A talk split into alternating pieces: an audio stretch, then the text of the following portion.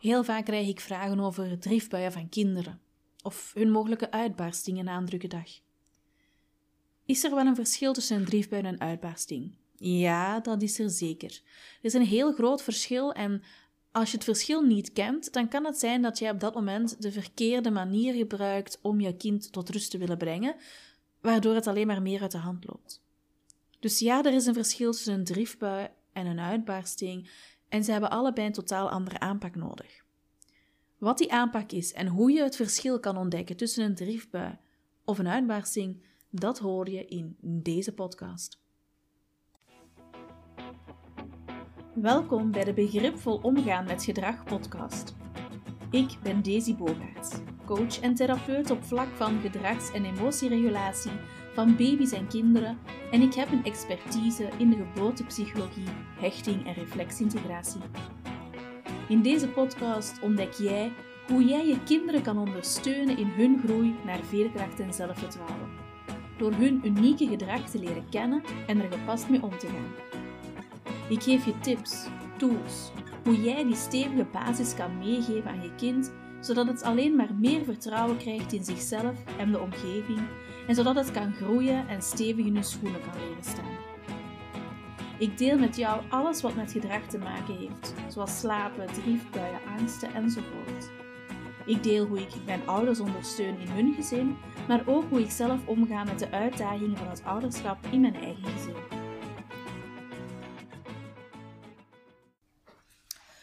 We kennen allemaal die momenten waarop ons kind boos wordt, gefrustreerd is, heel hard begint te huilen, te roepen, te tieren, te slaan, te gooien met spullen.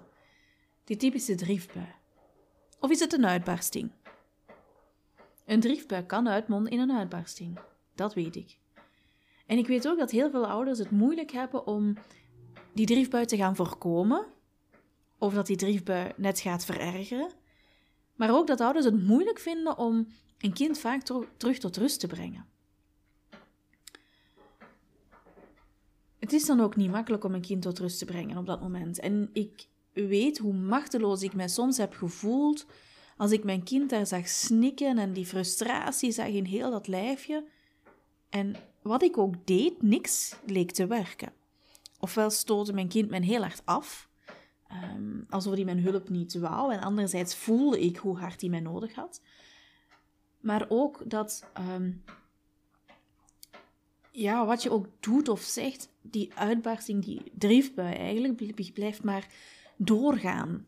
Lijkt te verergeren naarmate je kind helpt. Um, wat eigenlijk heel onnatuurlijk begint gaan te voelen. En dat voelt ja, echt wel intens aan, is heel machteloos. En het voelt soms zelfs alsof je als ouder op dat moment gewoon niks waar bent voor je kind. Alsof je niks kan betekenen voor je kind. Nu, in deze podcast wil ik jou daar meer uitleg over geven. En ik wil beginnen met te vertellen wat eigenlijk het verschil is tussen een uitbarsting en een driftbui. In principe zien ze er allebei hetzelfde uit. Het is een hele hoge energie dat losgelaten moet worden, um, dat ze dus gaan uiten door te gooien, te slaan, te stampen. Um, dus de manier waarop ze reageren is heel gelijklopend. Um, maar toch hebben ze een heel andere manier van aanpak nodig. Dus een aanpak die zou werken voor een driftbui werkt meestal niet bij een uitbarsting en omgekeerd. Nu, een driftbui ontstaat heel vaak uit een moment van frustratie, iets dat niet lukt, um, of iets dat anders loopt dan dat ze verwacht hadden. Terwijl een uitbarsting eigenlijk een reactie is van het zenuwstelsel waarbij dat ze eigenlijk een overdaad aan prikkels hebben gekregen of te veel stress hebben gekregen, waardoor hun lichaam zich niet veilig gaat voelen en dat reptiele brein dus volop um, in actie gaat schieten. Um, dus daar ligt het eigenlijk voornamelijk aan over prikkeling of te veel stress.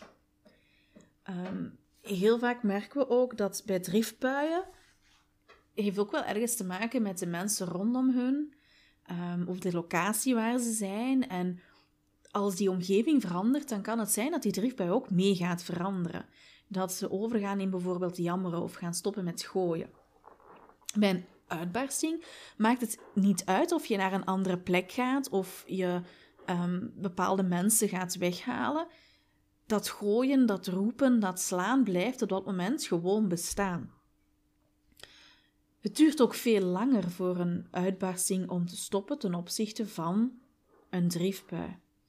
Um, een driftbui gaat meestal relatief snel over. Gaat, het duurt een paar minuten tot misschien wel een kwartiertje, terwijl een uitbarsting soms uren kan gaan duren. Um, dus die frequentie, die intensiteit is toch ook wel best anders. Um, nu, ik weet dat er ook kinderen zijn die hun gedrag soms wel heel excessief gaan tonen. Die gaan bonken met hun hoofd. Um, bonken met het hoofd is ook zoiets waar heel veel ouders zich zorgen over maken. En um, als een kind bonkt met zijn hoofd, maar op dat moment nog bewust is um, van zijn sensatie, van de pijn die het kan voelen, dan gaat het eerder om een driefbui.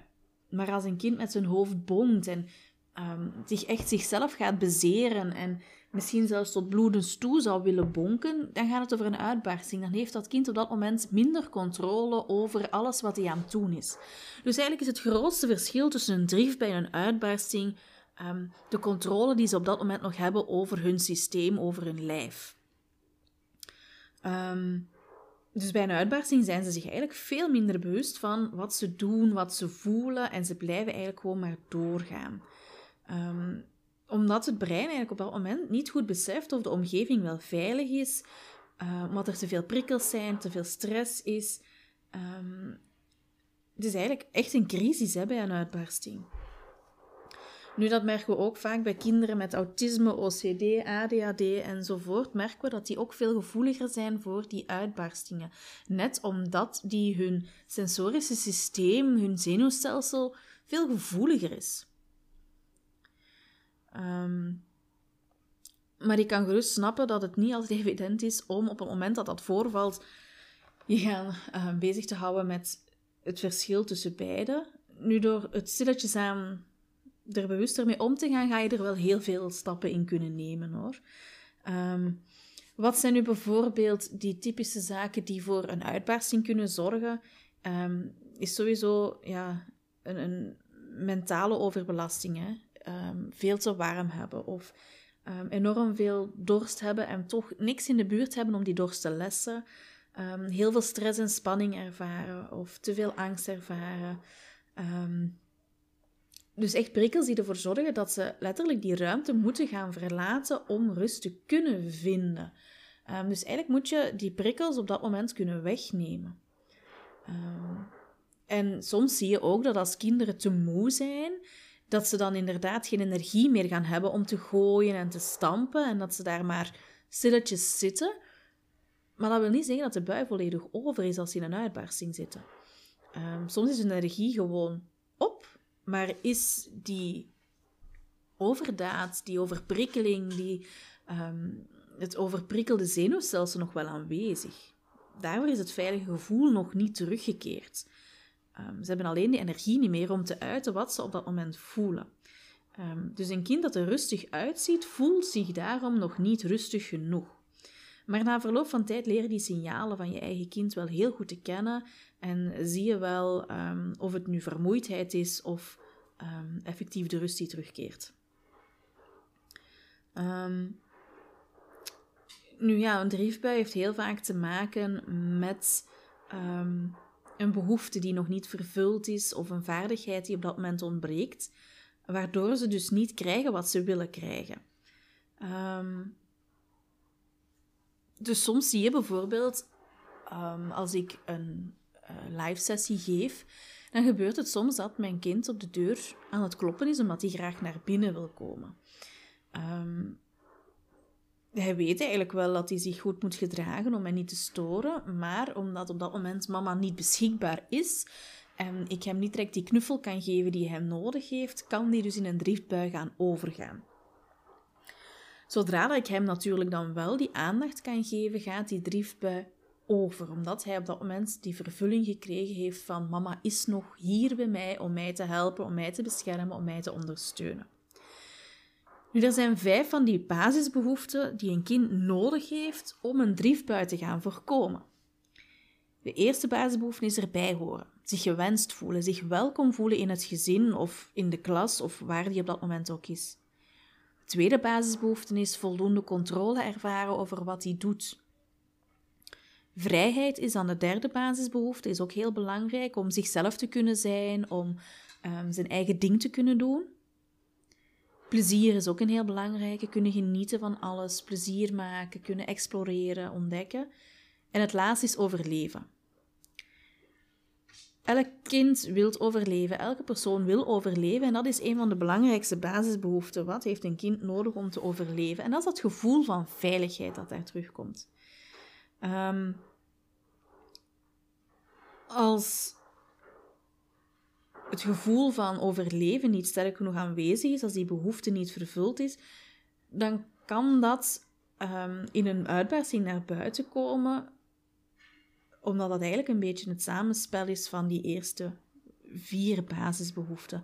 Omdat dat kind zich niet helemaal gewenst voelt, of omdat hij net alle controle verloren is, zich niet vrij genoeg gevoeld heeft om zijn ding te doen en daardoor plezier verloren is dan is die overlevingsstrategie volledig uh, gekrenkt en kan een kind natuurlijk op dat moment geen rust vinden.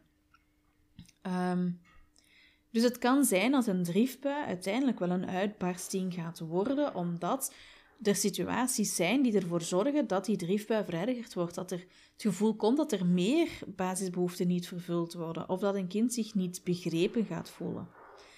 Um, Stel dat mijn kind, hè, zoals ik daar juist zei, op de deur aan het kloppen was omdat hij graag wou binnenkomen, maar niemand zou die binnenlaten of niemand zou die een knuffel gaan geven op dat moment, dan zou die onveiligheid zo sterk gaan worden dat hij het gevoel heeft van ehm, als er hier nu iets gebeurt, dan kan ik mijn mama of mijn papa niet bereiken.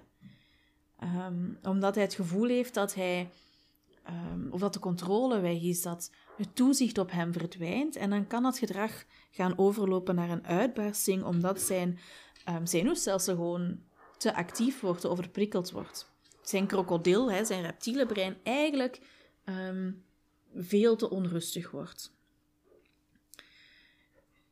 Dus om eventjes te herhalen is het belangrijk om te weten dat een uitbarsting heel vaak komt doordat een behoefte niet vervuld is, omdat een kind niet heeft kunnen doen wat hij wou doen of niet gekregen heeft wat hij nodig had op dat moment. Een uitbarsting is dan eigenlijk hetgeen dat um, door een overprikkeld zenuwstelsel komt. Overprikkeling, stress, spanning. Um, eigenlijk is dat het brein dat op dat moment de controle volledig overneemt over het lichaam. Bij een driftbui is dat in zekere zin ook wel dat er wat minder controle is, um, doordat die emoties hevig zijn, maar het kind heeft wel nog controle over wat hij voelt en wat hij denkt op dat moment. Um, het is alleen wat moeilijker bereikbaar, maar hij is er nog wel volledig in controle. Een uitbarsting is de controle volledig zoek, waardoor het dus veel moeilijker is om tot rust te komen. Een uitbarsting duurt ook veel langer dan een driftbui. Een uitbarsting kan langer duren dan een, dan een half uur en kan soms zelfs wel heel lang blijven aanhouden. Dat is het belangrijkste verschil. Um, wat heb je nodig bij een driftbui? Dat je gaat kijken naar welke behoefte is hier niet vervuld. Wat heeft mijn kind op dit moment nodig?